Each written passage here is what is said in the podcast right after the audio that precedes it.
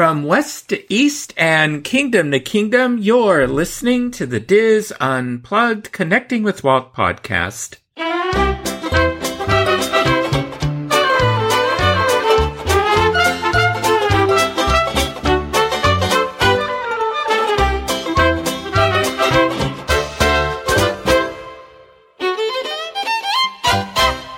Connecting with Walt is brought to you by Dreams Unlimited Travel, experts at helping you plan the perfect Disney vacation.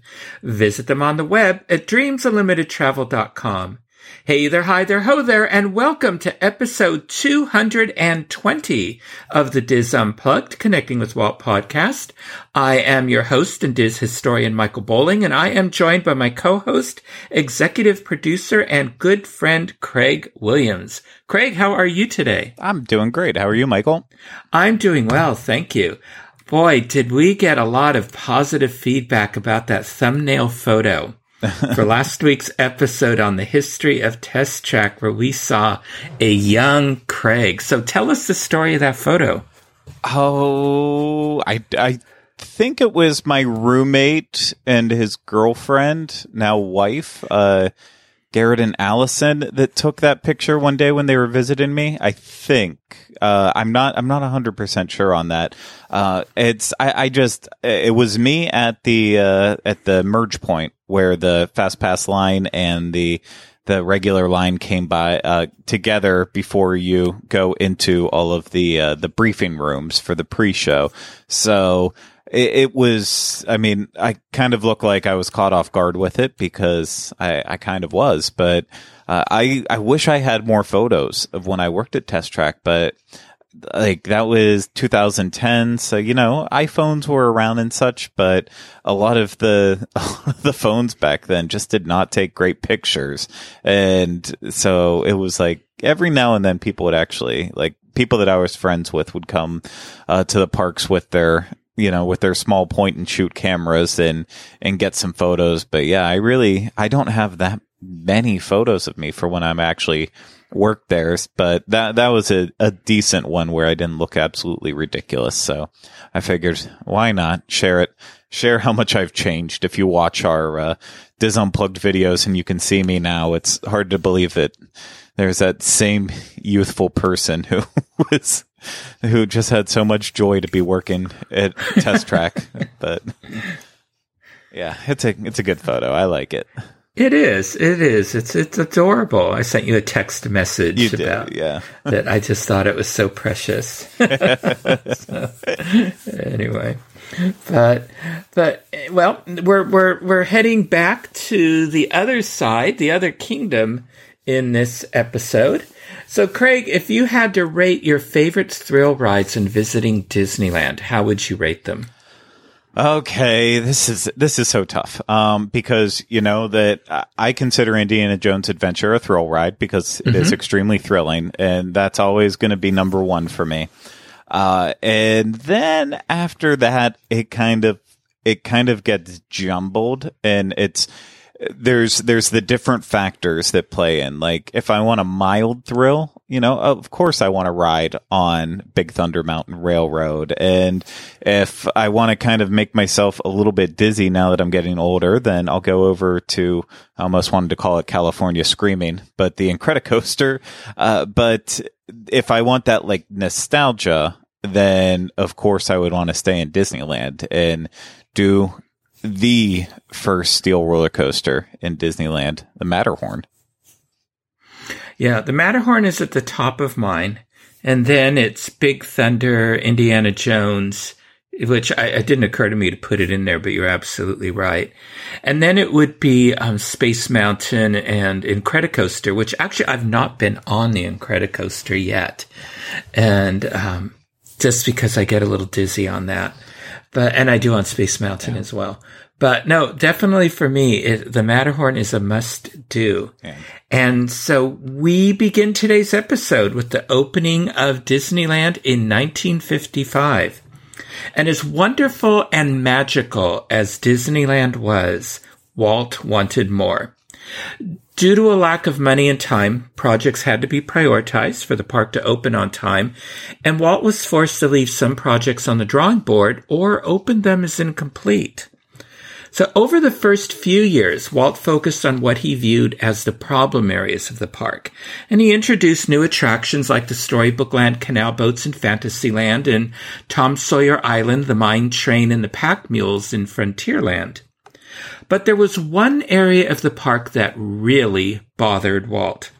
The mound of earth between Fantasyland and Tomorrowland, left over from the days of the park's original construction of the moat for Sleeping Beauty Castle.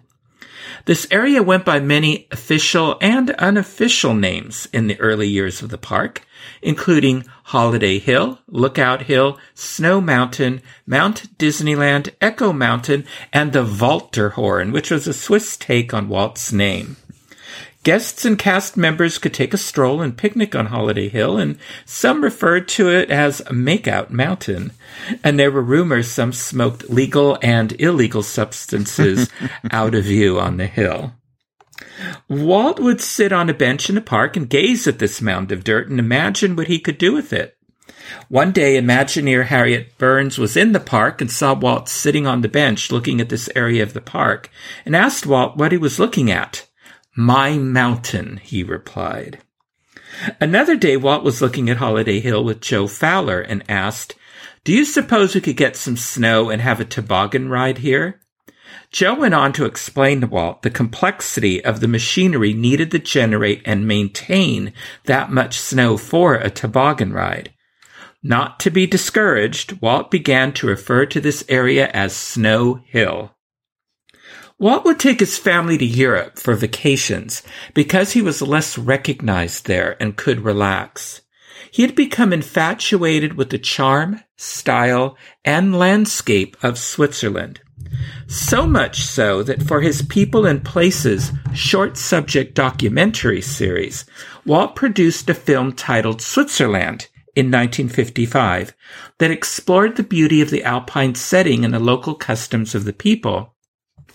In 1956, Walt had the Fantasyland Skyway station designed in the style of a Swiss chalet the Skyway created even more of a problem for Holiday Hill because a Skyway tower now stood atop the hill and was visible from the hub, which Walt considered an eyesore.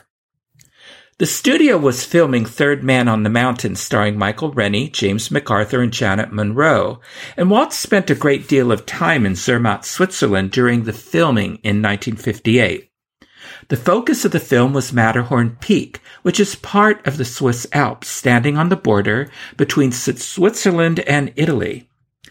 Walt was so mesmerized by the majesty of the peak that he sent a postcard of the Matterhorn Peak to Imagineer Vic Green with the notation, Vic, build this. Some resources report the postcard actually had only two words, build this. Well, Back in those days, that picture postcards as Walt's simple message was all it took for WED Imagineering to spring into action to build Disneyland's first thrill ride. Vic Green was assigned as the project's art director and Admiral Joe Fowler was put in charge of construction.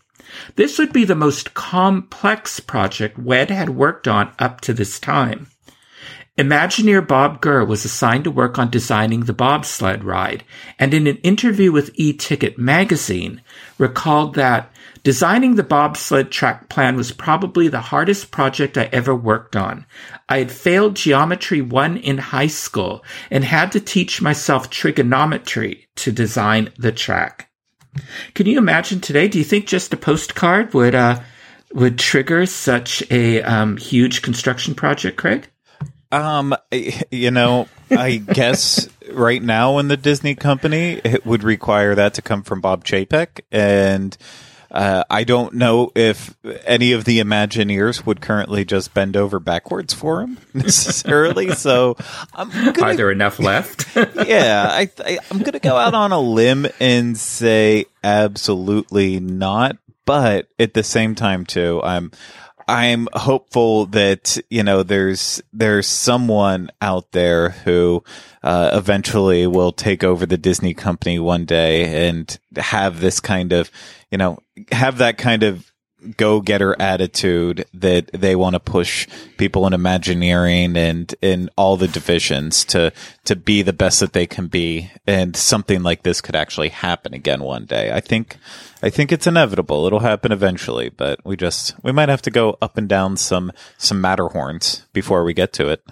Yeah, we had Bob Gurr on. I don't know if it was this show or the Disneyland show, and and one of the things he talked about was the Matterhorn and how the uh, the dimensions of the mountain were determined before the plans for the bobsled track. And then as they tweaked the mountain, he had to keep tweaking his plans for the track. And so it was like every day sometimes for a period of time, he was given the new plans for, okay, this is how the mountain is going to be now. And then he had to go back and rejigger everything because he had, because to make sure that the track would work with the new construction design. Oh man, that. that is so, uh, I can't even imagine doing that. But I mean, it's also too it was something that they had never done before, so it was another groundbreaking experience. I mean, there wasn't really a lot of precedence for them uh, doing doing a project like this. So I guess that's the only way they could do it. So it's a testament to how talented Bob Gurr and others were that they could still make a roller coaster that worked and mm-hmm. not only worked, but won over people and still works to this very day. Oh yeah, absolutely. Um, drawings in two dimensions were inadequate to fully design the three dimensional mountain that had to be built to house the bobsled ride. And this was before the creation of computer design software now commonly used for theme park attraction design. To complicate the design process, this was not a typical symmetrical show building with square corners. So Imagineer Fred Joerger and other Imagineers in the WED model shop constructed several models to get a three-dimensional view of how to move forward with design and construction of the attraction. Well, back in 1953, Walt had established a relationship with design engineers Ed Morgan and Carl Bacon of Arrow Development, and they built many of the early attractions for Disneyland, including Mr. Toad's Wild Ride, the Mad Tea Party, Dumbo the Flying Elephant, and the Casey Jr. Circus Train. So Walt approached them about creating a roller coaster ride inside a concrete mountain. Since they had never designed a roller coaster, they had the advantage of not being restricted by traditional roller coaster design thinking and planning. That was always a theme that came up in the early construction of Disneyland. Since they had never done it before, they weren't restricted by thinking, mm-hmm. uh, you know, of, of how should we do this? So they, they, they didn't know what they didn't know, so they just went ahead and built it. Yeah. Yeah. I, I mean, it's, it is fascinating that they were able to get it to all come together in that method. But I mean, even now when everything is planned out to the, you know, to the millimeter on how they want something to be and the fact that, you know, it, it's just, it comes out perfect. Like I, they're both, they're both just masterful ways to produce this art and I am just fascinated by it. As someone who wanted to get into engineering to try to be able to create this stuff, um, I, I I just blown away by it, and I don't know how it comes out of out of these humans and their brains and in the hands of the people who created it. And clearly, I mean, it, nothing's coming out of my brain. So that's why I'm sitting here talking about it. well, you create wonderful art through videos. Uh, thank you, Michael. Now, Walt's requirements were simple. It had to be safe, fun, travel within and around a replica of a real mountain that had a skyway ride going through the middle of it, have a high ridership capacity, be like no other roller coaster ever made, and have two separate rides that would twist and turn around each other's paths. So simple. Yeah, that's not a big ask. Only what eight eight things there. Yeah. eight impossible things. Yeah. Ed Morgan and Carl Bacon started to work and along with WED Imagineering created a ride design that would revolutionize the roller coaster industry.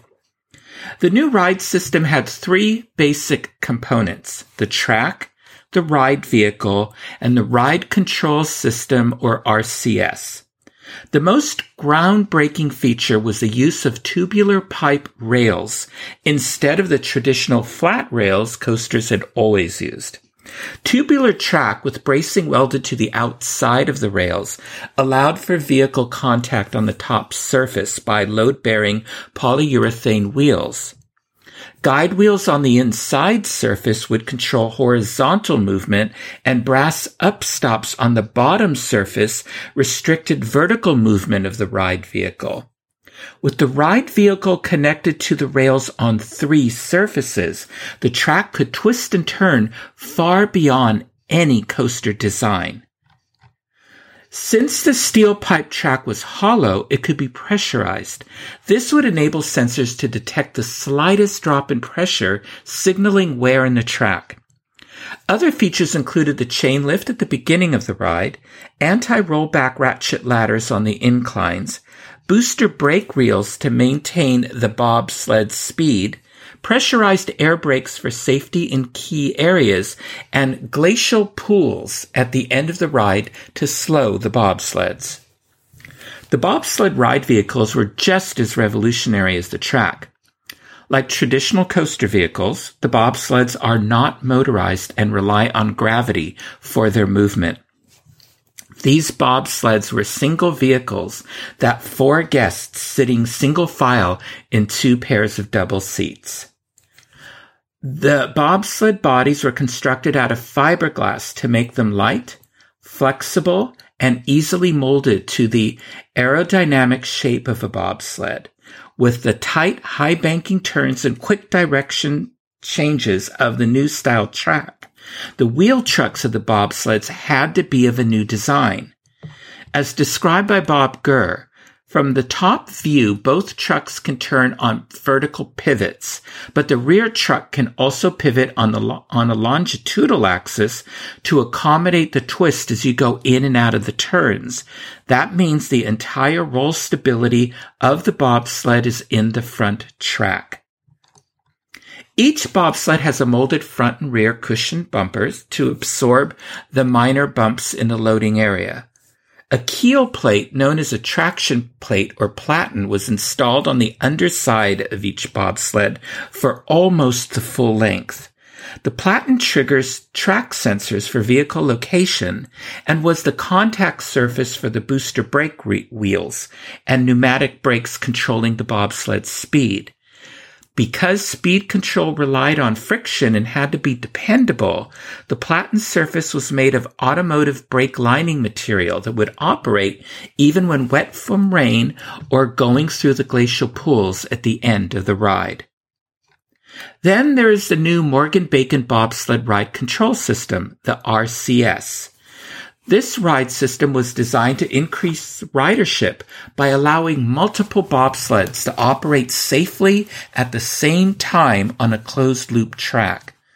The Matterhorn, Bob- Matterhorn bobsled attraction is actually two separate rides. Track A is to the left of the station control tower as you face the mountain, and track B is to the right. Each track is divided into three main regions the station where guests load and unload, the lift where the bobsleds and passengers are carried to the top of the track, and the gravity region where the bobsleds hurtle back to the loading area. Control of the bobsleds during the ride is done on a brake zone block zone concept. Each brake zone has a set of vehicle sensors and may have one or more vehicle brakes and booster brake wheels. An operating bobsled occupies two brake zones at one time, and a pair of brake zones makes up a block zone. If another vehicle enters an occupied block zone, it is considered an intrusion and the ride automatically shut down. As computer technology improved over the years, so did this ride control system. I had no, I did not have an appreciation for how complex an attraction can be until I researched the Matterhorn. Yeah. I mean, the insane thing about it is I didn't realize that this was kind of the, I mean, well, as you just said here, this is the, uh, the new ride control system. And I mean, that's still essentially what is in place today on all these new rides that are built. I mean, I kind of talked about it a little bit with the test track episode that we did with, with that to the, you know, the, the different zones are spaced out a little bit more and, and with that too, um, you know, that, that ride has the ability to kind of slow itself down if they're starting to get backups. But obviously, if something's off a little bit in one of the zones, then it'll cause the shutdown. But I mean, this is it, it's still a system that has just like grown and gotten even more complex. So like when I worked at Forbidden Journey, um, you know, they, they all ride on these KUKA robotic arms on these moving platforms. And if those are off a millimeter at any point in time, the entire thing shuts down too. So it's, uh, it, it's fascinating to know like where this system really got its, its start. Cause I just assumed it was one of those things that just was always around kind of while attractions were around, but I guess that wasn't the case. Yeah, yeah, it is. It's um, it's impressive that yeah, it's still in use today. Yeah, really. So the Disneyland skyline began to change in 1959 as the Matterhorn mountain rose. American Bridge, a steel fabrication company that specialized in bridge and high-rise structures, constructed the steel skeleton of the Matterhorn. It has been reported that none of the 2,175 steel pieces of the mountain were of the same length. There was no way to hide the construction of the 147 foot mountain, as the cranes lifted steel beams and welder sparks were visible with an American Bridge banner hanging from the scaffolding. When the steel framework was completed, construction workers began working on the top of the Matterhorn, since that area did not house any of the ride mechanisms. They began cutting plywood forms to support and define the rockwork. And after the rockwork and snow for the mountain peak was complete, Arrow Development began installing the ride system. The track and bracing was intertwined in a complex labyrinth as welders, carpenters, plasterers, electricians, plumbers, and supervisors worked throughout the area to build this one one hundredth recreation of the Matterhorn. Throughout the construction, Walt was there wearing a hard hat, checking not only on the progress of the Matterhorn, but also on the submarine voyage and monorail projects under construction at the same time. So this is amazing that three major projects were all going on in pretty much the same area of the park. Yeah. It's insane. Yeah. And they were all built in like a year. And not anymore. no, no. When time came to test the bobsleds and the track, the first riders were large bags of sand. When it was time for live test riders, machine shop supervisors said to Bob Gurr, uh, and this was um, Vic Green, who was the machine shop supervisor, and he said to Bob, You designed that track, now you can be the first to ride it. Now, Bob has always said he's never ridden the Matterhorn, that you could never get him on it. So I don't know if he actually, you know, was the first one to ride it. Yeah. Yeah. So now soon Vic Green, Joe Fowler, and Walt Disney boarded a bobsled and zoomed down the slopes of the Disneyland Matterhorn. Roger Broggie mounted a camera on the front of the bobsled to show less adventurous company executives what riding the attraction was like. So, Craig, this might be the first uh, time a, a point of view video or film was taken of an attraction. Yeah, I. It, has got to be somewhere up there. I mean, obviously, probably the one of the first ones for Disney, but I feel like they might have did some roller coasters, like uh, uh, maybe places like Coney Island and such before mm. that. But I could be wrong on that. I'm trying to think back to like I used to, I used to love watching like old documentaries on on all the different amusement parks and such that were around before Disney. So I, I'm gonna look into that, see if I can find an answer. Yeah, be interesting. But you're probably right because I have seen old documentaries, and I'm sure there there must be some. I want to know the uh, first one now, though. Parks. So yeah, yeah. Who I, is the father of the point of view? Yeah, I shot? never thought about it. In all my years of doing it, I never thought like I wonder where this started. Who was the first yeah. one to do it? Yeah, but at least for Disneyland, most likely it's Roger Broggie. Yeah. Yep. So look at that. You're sort of the, uh, he was your predecessor. Following in good footsteps. Yeah. So during early test runs, the Imagineers spread a large amount of hay towards the end of the track to reduce the speed of the bobsleds as they sped back to the reloading area. Walt loved this effect during his test runs on the bobsleds, and I even read that he wanted to keep it in there. Um, but even though the bobsleds needed something to slow the speed of the bobsleds near the end of the track, Imagineers did not consider hay to be the permanent solution. The Imagineers replaced the hay with a pool of water meant to resemble glacial pools. And these pools sufficiently slowed the bobsleds and created the popular and often photographed bobsled splashdown. Work then moved on to the construction of the station and queue areas.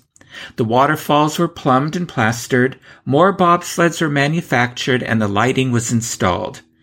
Then Disneyland landscaper Bill Evans, who was part of the project since the beginning, started the landscaping. During construction, Bill determined where areas for planting on the mountain needed to be created. Bill and his crew planted full-size live spruce trees at the lower elevations and planted progressively dwarfed trees as the elevation increased so that he used forced perspective to make the Matterhorn appear taller. Planting the dwarf spruce trees at the upper elevations was a bit harrowing, as each landscaper, along with a group of trees, would be lifted up in a bucket by a crane to the upper area of the mountain to plant the trees, and then the, the landscaper would be lifted back down again. Flowers and other flora similar to what could be seen in Switzerland was planted around the base of the mountain. What Walt regarded as Disneyland's second grand opening was broadcast in a 90 minute television special titled Kodak Presents Disneyland 59 on July 17, 1959, in which Walt Disney introduced his new attractions to the world. The celebration included a parade with antique cars, marching bands, and floats from around the world. Celebrities included Vice President Richard Nixon and his family, Art Linkletter, who is the host, Fred MacMurray and the Shaggy Dog, ZaSu Pitts, Edgar Bergen, and Bob Cummings. Now that we're in Walt's Disneyland of 1959, let's take a ride on his new Matterhorn. We'll start with the 2,126 foot track A. The queue moves counterclockwise around the mountain. When we reach the turnstiles to the left of the control tower, the cast member asks us to give up one of our new e-coupons. With the addition of three new major attractions, Disneyland introduced a new e-coupon. The recorded instructions prepare us to ride safely and the painted diagrams overhead further explain the seating arrangements in the bobsled. We are instructed to stand on one of the numbers in the loading dock pavement as we prepare to board a four seat bobsled. After we are strapped in, our bobsled moves up and stops for two seatbelt checks. Then our brake relaxes and our bobsled begins its descent into a dark cavern in the base of the mountain. Our bobsled jerks as it hooks onto the chain lift and we are pushed back in our seats as we begin a sharp 30 degree ascent to the top of the ride hill. And we hear the loud clanking of the anti-rollback me- mechanism. In contrast to the beautiful snowy and landscaped mountain exterior, the girders, beams, catwalks, and tracks are visible on the interior, making it clear this is the first thrill ride roller coaster at Disneyland, if the screams of the guests didn't already clue you in. At the top of the hill, our bobsled disengages from the drive chain and gravity takes control. We curve to the left and pick up speed as we head into a straightaway before making a quick left, race briefly with another bobsled, then exit the mountain for a quick look at Fantasyland on our right. We then head back inside, tur- turn right and roll into a large dip into the track, in the track. We bank left then right and we're outside looking over Tomorrowland. Another bobsled from track B is racing us on our left as we bank to the right, then right again. Now we are in the center of the Matterhorn with Skyway buckets moving overhead on their cables. Next, we enter a sweeping left curve as the track slopes steeply downward, causing our bobsled to pick up speed for a glimpse of the new submarine lagoon. Another left, then right takes us on a gradual clockwise trajectory on the outside, passing three waterfalls on our right, getting us a bit wet, before crossing over a rock bridge and careening into a double splash in one of the glacial pools at the foot of the Matterhorn. Soon after the mountain's debut, Walt Disney wanted mountaineers to climb the 147 foot Matterhorn to thrill guests. There are three different routes climbers can take to scale the mountain, all of them dangerous for novice climbers. Over the years, characters including Mickey Mouse and Goofy have scaled the mountain. Near the top of the Matterhorn, there is a room where the mountaineers changed in and out of their gear, and cast members used as a break room. And this, yes, yes, ladies and gentlemen, boys and girls, kids of all ages, this is the location of the infamous basketball court, which is simply a basketball hoop hung on a beam and would not even be considered a half court yeah. in size. not very exciting. No, and I did have the the pleasure of seeing it in my mouse days working there when we were taken up there, and um, it is not the least bit impressive, believe me. so, anyway. Um, during the Christmas season from 1961 through 1972, a star measuring 24 feet across was added to the top of the Matterhorn. When lit at night, this could be seen for miles. This was such a huge tradition in Anaheim and at Disneyland. Yeah. I, I love uh, the photos I've seen of it, but obviously I never saw it in person. Yeah. But oh, I wish I wish they would bring it back. I know. I remember, and you know, it, it threw the mountain out of scale, but you know, it was just it was just one of those magical things that they added to the park. Mm-hmm during the holiday season. And yeah, it is too bad that for nostalgia purposes, they, um, don't add it back for like, let's say the 70th anniversary or something. Yeah. So, um, anyway, now when the Matterhorn was built in 1959, the advertising described, and I'm quoting here, breathtaking views of alpine grottos and caverns inside. But as I've described, although gunite was sprayed on the interior, much of the coaster interior was visible to guests. Small changes are made to the attraction over the years, but in 1978, after a publicity campaign that asked, What's gotten into the Matterhorn?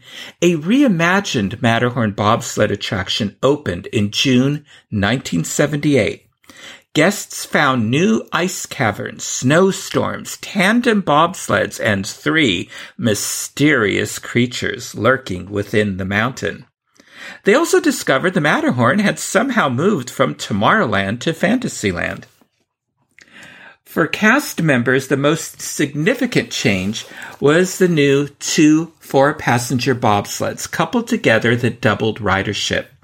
These new ride vehicles with some modifications were also used in the Magic Kingdom's Space Mountain attraction.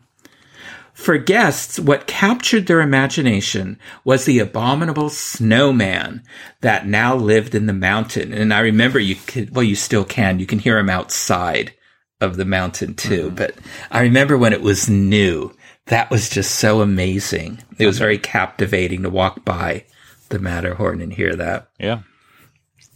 Um, although the mountain is home to three creatures, riders on each side see the snowman twice. The first snowman riders, um, the first snowman that riders see can be viewed by both track A and B.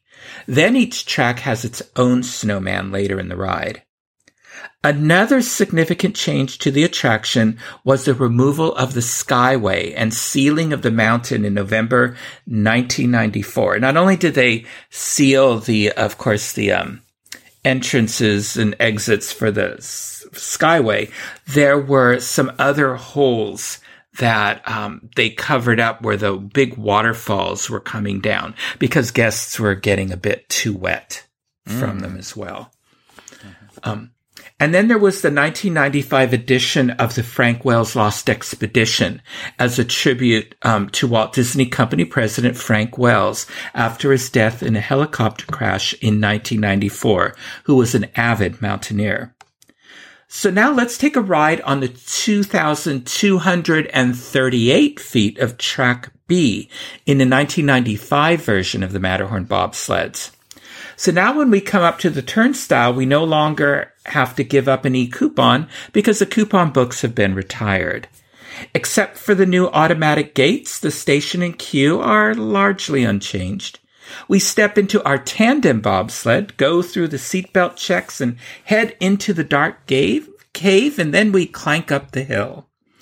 On our left, openings in the, through openings in the rockwork, we can see a bobsled on track A also clanking up the hill as we pass a flurry of projected snowflakes. At the top of the hill, we take a sharp right and start picking up speed. We catch a glimpse of the glowing red eyes of the snowman and hear him roar as we speed into a cavern of shimmering white, pale blue, and purple ice crystal stalactites and stalagmites. We turn right, then left, and head outside, where we catch a quick peek of the white and gold facade of It's a Small World in the far reaches of Fantasyland. Back inside, we have a close encounter with the abominable snowman, who had become affectionately known as Harold to cast members and guests. His arms are waving menacingly at us as strobe lights illuminate his blue face and white fur. The snowman roars at us as we race to the left, and after a series of turns and dips, we re-enter the ice crystal cavern. Now, this large cavern is the former pass-through for the Skyway. We head back to the left, head outside, then go back inside and take a sharp right. We catch a quick glimpse of Sleeping Beauty Castle, speed back inside, take a dip, and are on the straightaway with the bobsled from track A on our right. Now we're outside, take another dip, and pass the waterfall. All this time, the snowman has been following us down the mountain because we see him again on our left. As we continue our downward spiral inside and outside the Matterhorn, passing two more waterfalls as we go under a bridge into the splashdown in Track B's glacial pool. We enter the mountain again as we head back to the loading area.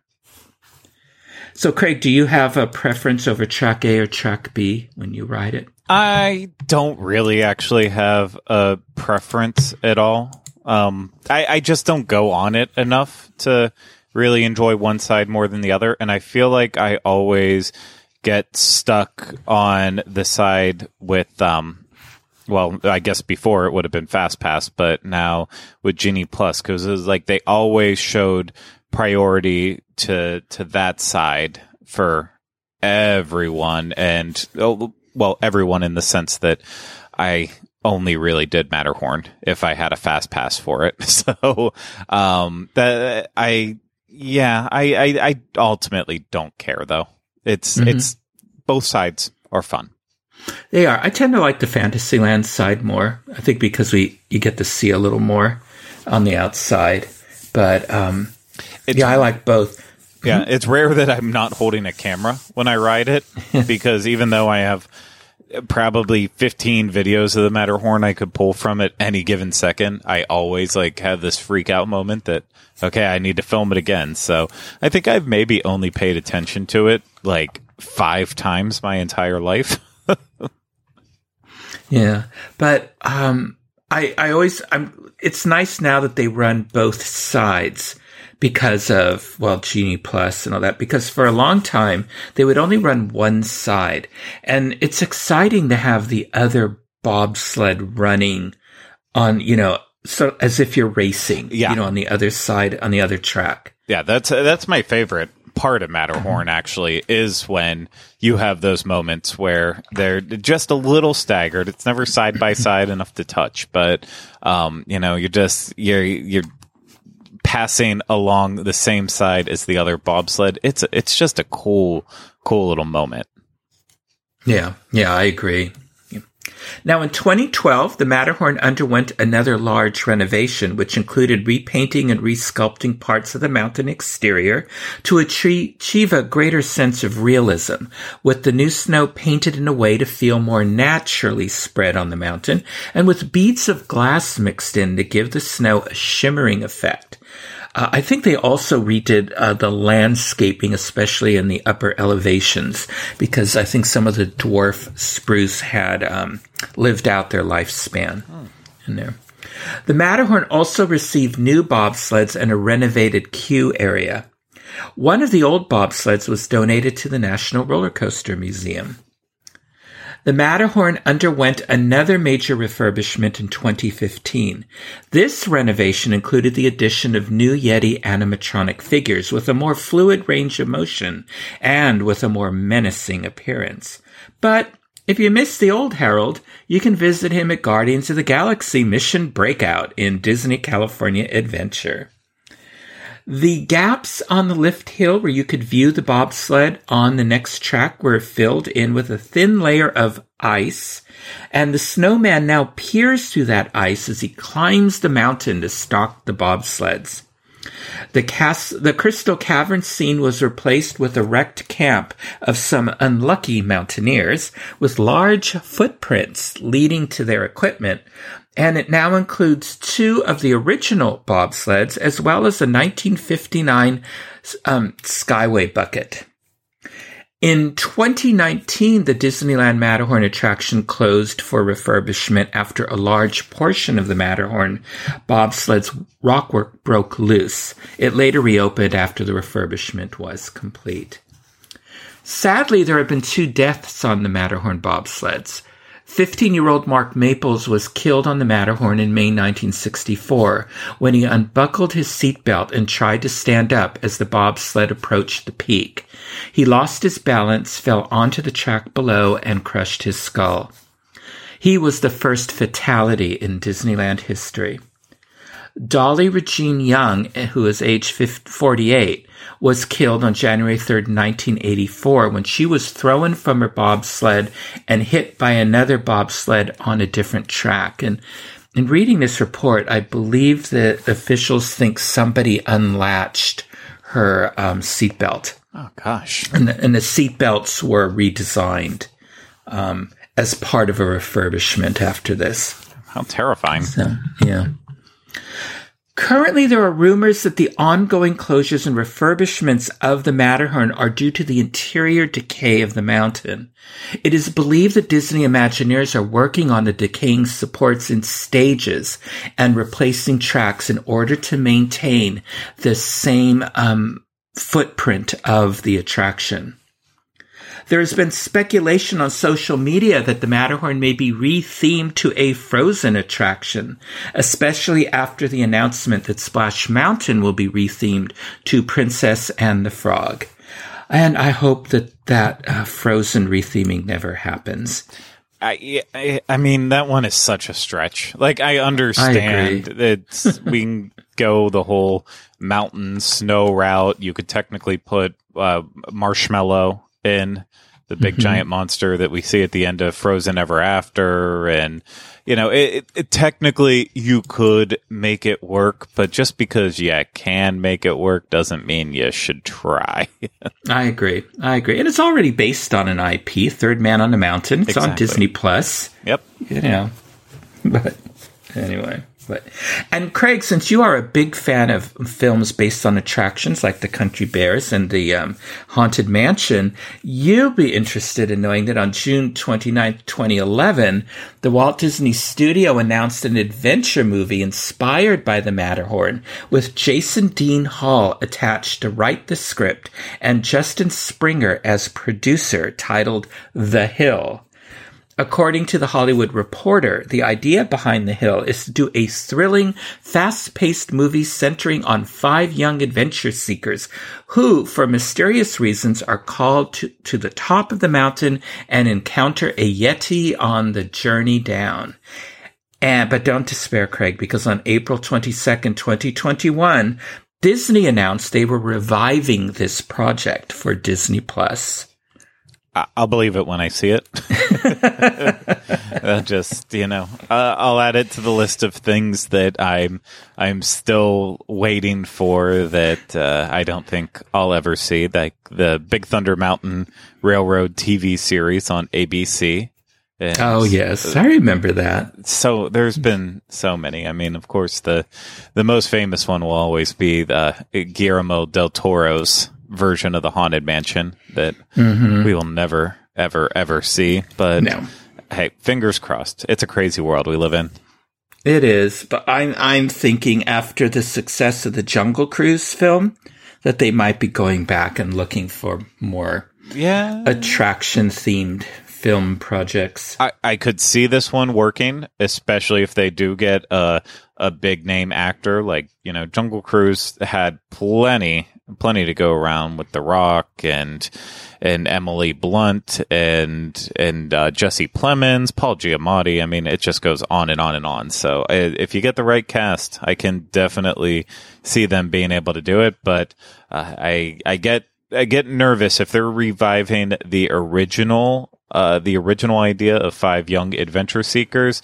Then I worry that it's like okay, maybe there will be one like not I don't want to say B list celebrity, but one, you know, older actor who's probably going to wrangle five kids that you want to strangle the entire time. yeah, yeah, hope not. So, so anyway, now some people say that the uh, the uh, um, Expedition Everest attraction over at Animal Kingdom in Florida is sort of the Florida's version, Walt Disney World's version of the Matterhorn. So, what are your thoughts on that, Craig?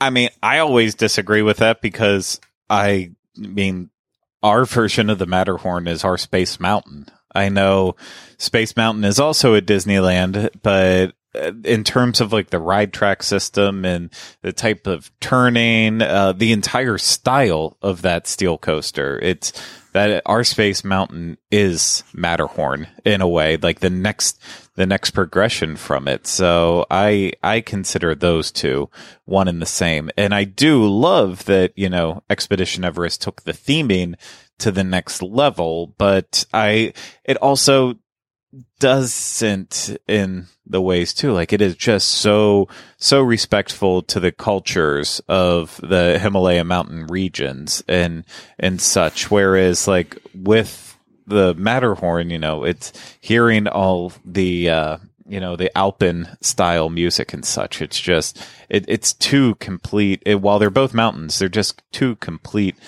different things in my view but i i understand why people try to lump them together, but it's just it, I don't do that. Mm-hmm. Now, I think they're two completely different attractions based on two different cultures. Now that they are two different mountains, and they they each house yetis. And um, but um, yeah, I think they're they're different completely. So, um, but anyway, but and and of course, Disneylanders like to brag, you know how our yetis work. Yeah, they do. I mean, but they've also gotten love over the years, mm-hmm. and so uh, it it actually you know, it, it's able it's able to continue working. So I I I will give Disneyland full credit on having the working Yetis.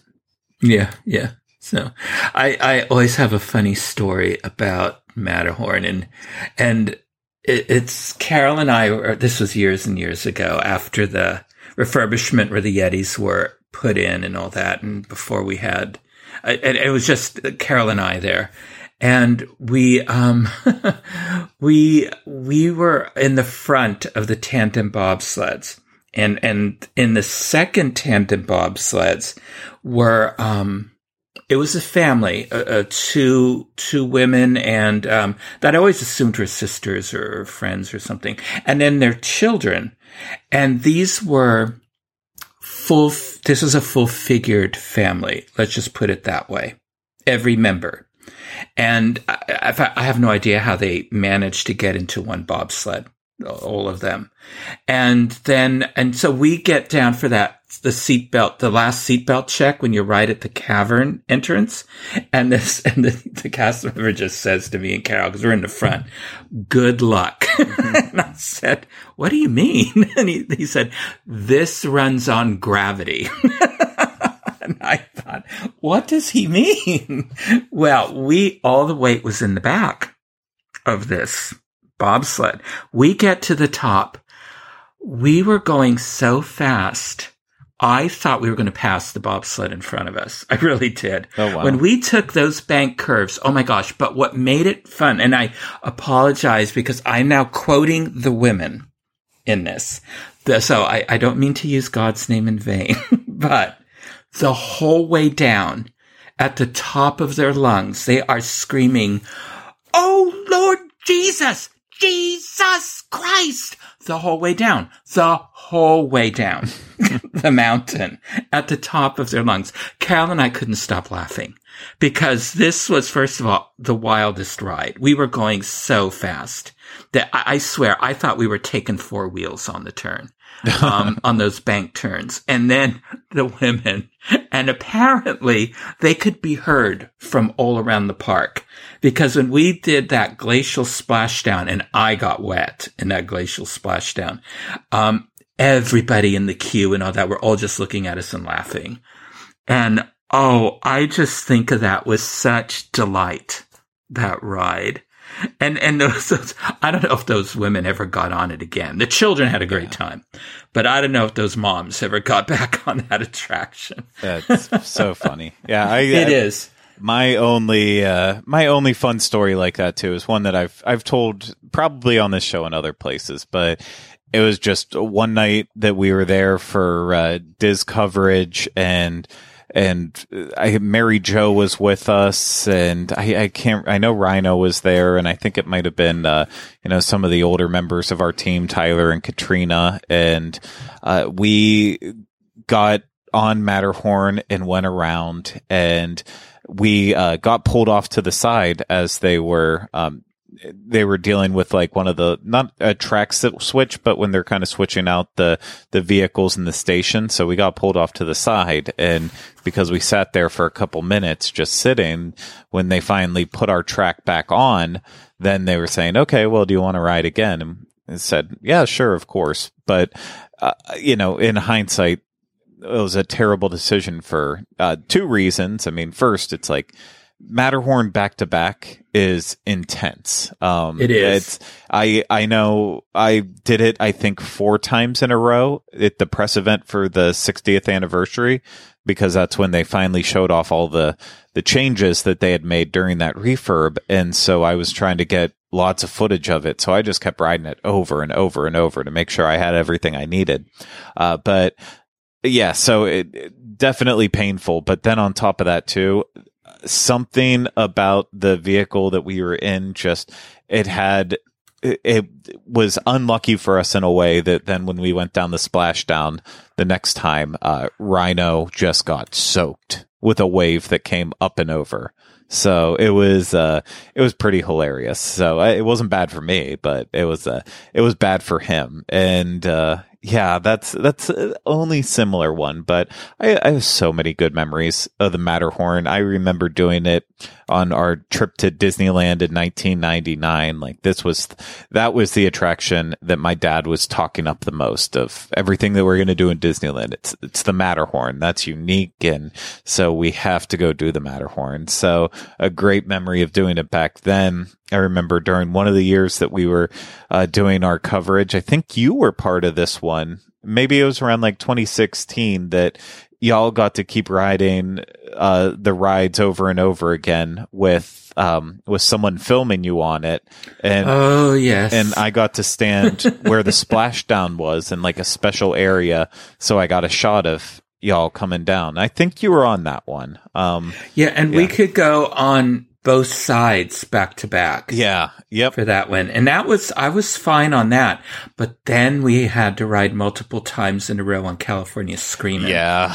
that was horrible. I only did that twice. Yeah. But, and I remember Rhino did it three times. Yeah. And I wasn't even with you guys for that one. I can't remember what else I was doing, but that was cool to be able to stand at the splashdown area. Like not, not where everyone else can take their pictures and stuff, but actually like I was, you know, I was six inches away from the ride track. So if I was irresponsible, I could have really hurt myself so much that I had to hand over my ID to the uh, people in the control booth just in case anything happened. And um, yeah, that's you know those are my big ones, and I, re- I, I wish I would have gotten more photos and videos of it, but I remember this first couple trips I took to Disneyland in 2013 and 2014.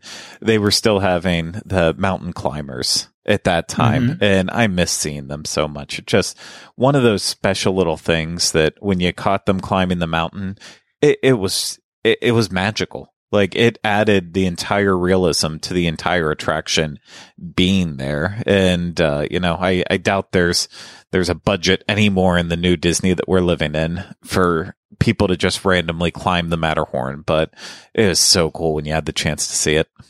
It was. It was. And you're right. It just added just so much to it. I mean, you know, just like the live entertainment does, mm-hmm. Mm-hmm. you know, and, you know, it's too bad they don't bring back things like that. One day, one day, yeah. someone will scale that mountain again. Maybe it'll be me. It won't be. Let's hope so. yeah. Well, Walt Disney believed that the attractions at Disneyland should provide a unique experience for guests. And, well, if you want to ride a bobsled down the Matterhorn, it's not Switzerland you're going to be going to. It is going to be Disneyland. And now it's time for This Week in Disney History. All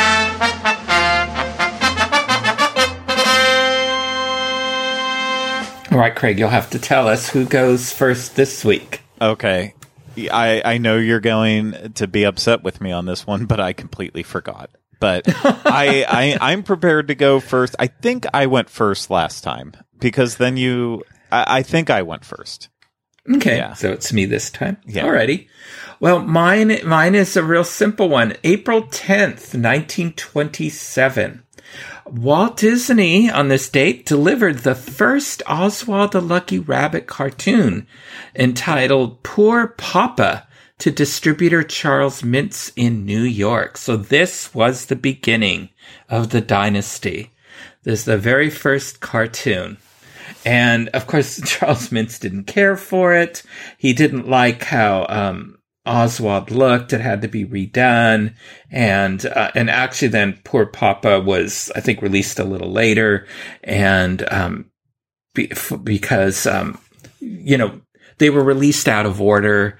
Um, ultimately, when we talked about Oswald, because then they sort of retooled what the rabbit looked like, and then it confused people because some of the ones that were drawn earlier were released later, and Oswald looked different back then. But this is it. This is Walt is getting his start in animation that would lead to big times. So April 10th, 1927. That, that's a really good one. And I feel like I'm actually not going to let us down this week with a, uh, with a simple one. It's not about my favorite 90s TV shows or movies, but, uh, we'll, we'll get back to that, I'm sure, one day. But, uh, my choice was something that I feel like just had to be mentioned uh, because it, it's a big anniversary uh, on April 12th of 1992. That is when the Euro Disney Resort and of course Euro Disneyland, which is now Disneyland Paris, that is when it had its grand opening. And with 1992, that's it is the 30th anniversary and that celebration has already kicked off at Disneyland Paris and I'm sure we'll be running, you know, the standard uh, Disney length of somewhere between 12 and 18 months that you'll get to enjoy that celebration. But uh, I am I, I am really anxious to get back to Disneyland Paris So at some point in time, and I, I'm I would love to be able to get out there for the 30th because seeing like the drones as part of their Illuminations nighttime show form the 30, like it just it looks so cool, and you know I was there for the 25th anniversary. Uh, well, I wasn't there. Uh, technically, I was there in the 26th year, but the celebration was still going on from the 25th anniversary. So I, I think it would be cool if I can kind of keep hitting it on these kind of milestone years when I actually get to visit that park. But I, I doubt I'm going to make it during this celebration. But uh, 30 years, uh, a big accomplishment. So the the little Disneyland Paris resort that could.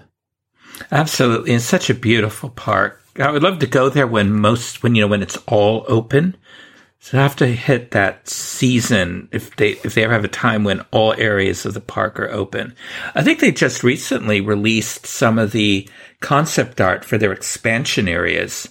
Yeah, I feel like I saw a um it was an update maybe on the Frozen section uh cuz we're getting close to when Avengers Campus is going to be opening out there. So Yeah. I and I don't remember what else was set I for the expansion. a, a promenade, a landscaped Oh. promenade connecting the parks. That's right, and um, and of course their uh, their um, Disney Village is getting a refresh as well too. Um, so oh, that needs a refresh. it absolutely does.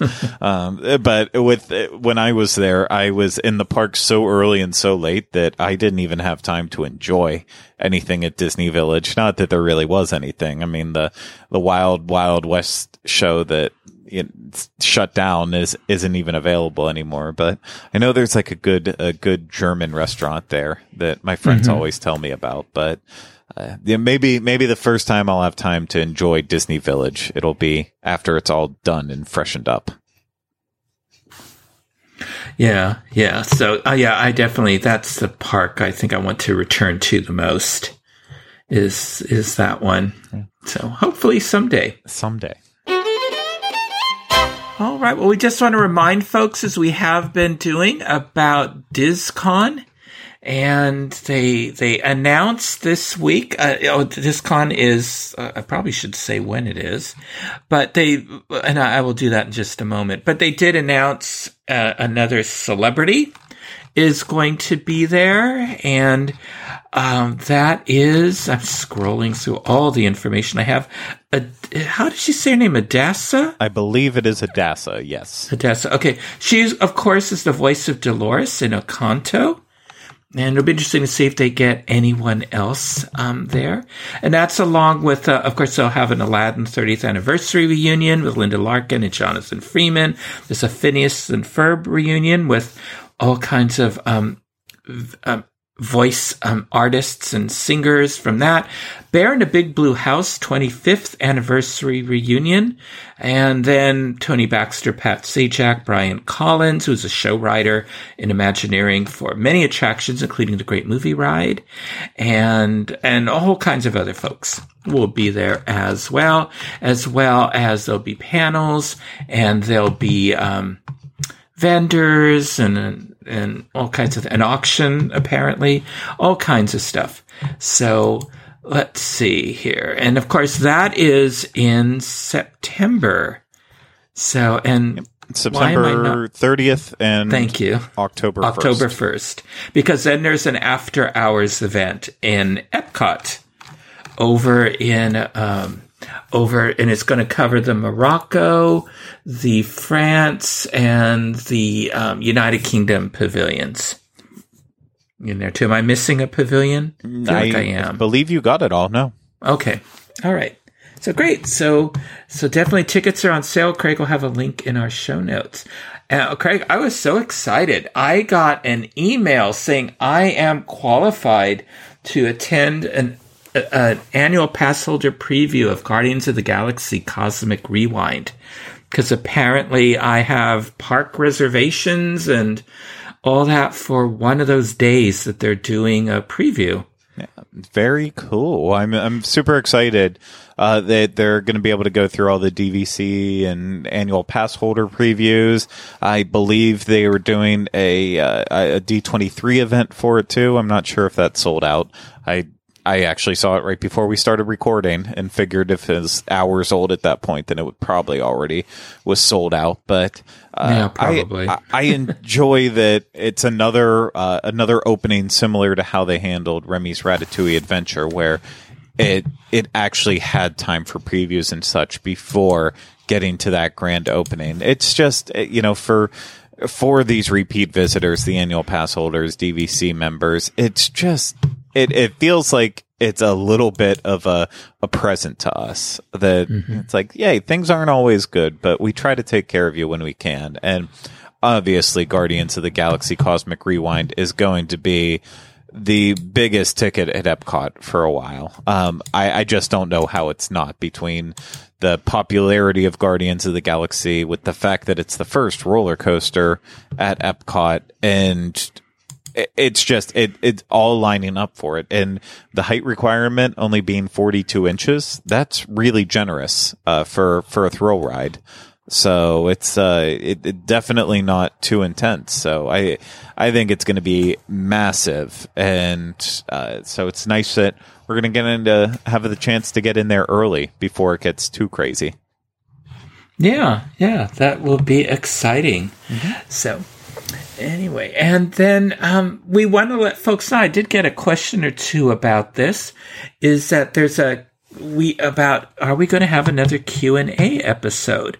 And we are. So, Craig, did you want to talk a little about that? Yeah, we uh, we're actually, and we're probably going to announce it right after this next. But uh, this is our last episode for uh, this season of Connecting with Walt, and we are taking a brief break to uh, catch up on making sure that the episodes can be as as best as they can possibly be.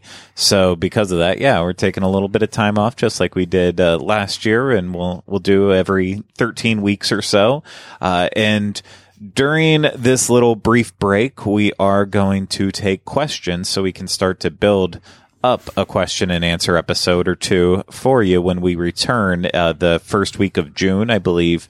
June 3rd is the exact date that we said that we'll be back. But uh, during that time, absolutely want to start taking your questions. So that way, if there's any research that needs to be done on the questions, that can uh, that can provide us enough time to do so. And if you're a newer listener, the way we handle our question and answer episodes, uh, we basically put out a post on Facebook that will say, Hey, we are taking your questions. And if you're wondering what our Facebook is, we release episode informations and the question and answers through our Dis Unplugged Facebook group. So it's facebook.com slash Dis Unplugged. D I S un U. I almost just said unplugged out loud. D I S U N P L U G G E D, and that's where uh, that's where that will be. And I always make sure that I pin the post to the top of that page so that way you can find it. And basically, uh, the way it goes is you can ask us any question about Walt Disney, Imagineers, theme parks, movies, TVs, books, music, anything that falls in the Disney realm. You can feel free to ask us. Uh, just uh, as always, we try to say, uh, just try to actually ask us questions that are thorough, uh, with the thorough in the way we can respond. So not just a simple yes or no question for us. That's not very interesting. So give us something that we can uh, dig into a little bit and have a little discussion around. And then, of course, the biggie that we always have to mention please do not ask us any questions about what do we think Walt would think of this or that or that or this.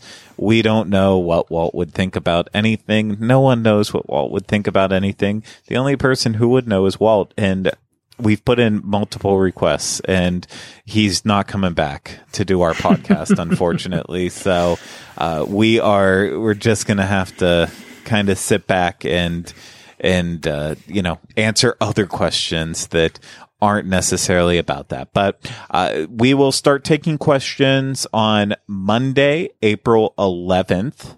I will make sure that the post goes out on facebook.com slash disunplugged sometime on Monday, April 11th, and we will keep it open until around May 6th. You know, you can always throw in some questions after that, but if for some chance Michael and I already record an episode, your questions might not make it on there, but, uh, you should have plenty of time. That's, that's basically an entire month to ask questions and yeah. you'll have to listen for it in our next season. Mm-hmm. Yeah, and if I, I will always post a message in there saying that I've grabbed all the questions and that I won't be looking for more, mm-hmm.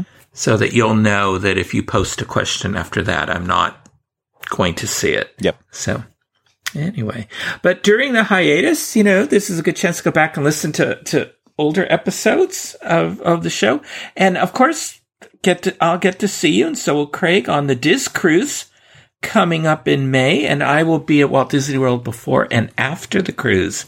So be sure to say hello.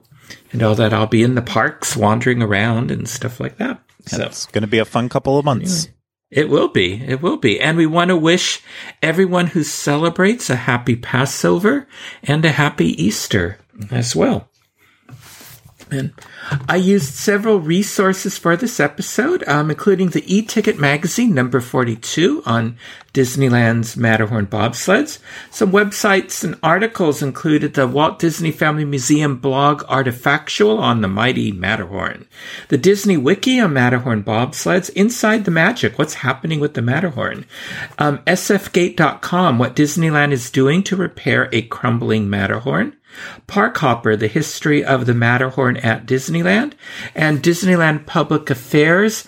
Disneyland Resort donates Matterhorn bobsleds to National Roller Coaster Museum. They also donated the California Screamin' sign mm. at the same time. It's in that public affairs notification. And The Hollywood Reporter, Disney prepping adventure movie based on Matterhorn ride. And that was an exclusive back in the day. So, so Craig, until next time, how can our listeners connect with you? As always, you can find me on the different episodes and shows that I'm on on the Dis Unplugged podcast network. You can find me on social media, Facebook, Twitter, and Instagram at Teleclaster, and you can always email me, Craig at wdwinfo.com. Well, what about you, Michael? You can send me messages at michael at wdwinfo.com. Twitter, I'm at mbowling121. Facebook, I'm Michael Bowling dash connecting with Walt. Instagram, Michael Bowling the Diz. And you can connect with me and Craig on Twitter at connecting Walt. If you would like to listen to more shows on the history of Walt Disney, his studio, his Imagineers, and Disneyland, check out our Disneyland podcast archives for my Disney history episodes on a link Craig includes in our show notes or at disunplug.com. Look for past episodes connecting with Walt on iTunes, Spotify, Stitcher, Google Play, Pandora, and Amazon podcasts, where you can subscribe to our show and leave some positive reviews and ratings when possible. So thank you for making us a part of your day. And remember, I only hope that we don't lose sight of one thing that it was all started by a man, Walt Disney, and his brother Roy.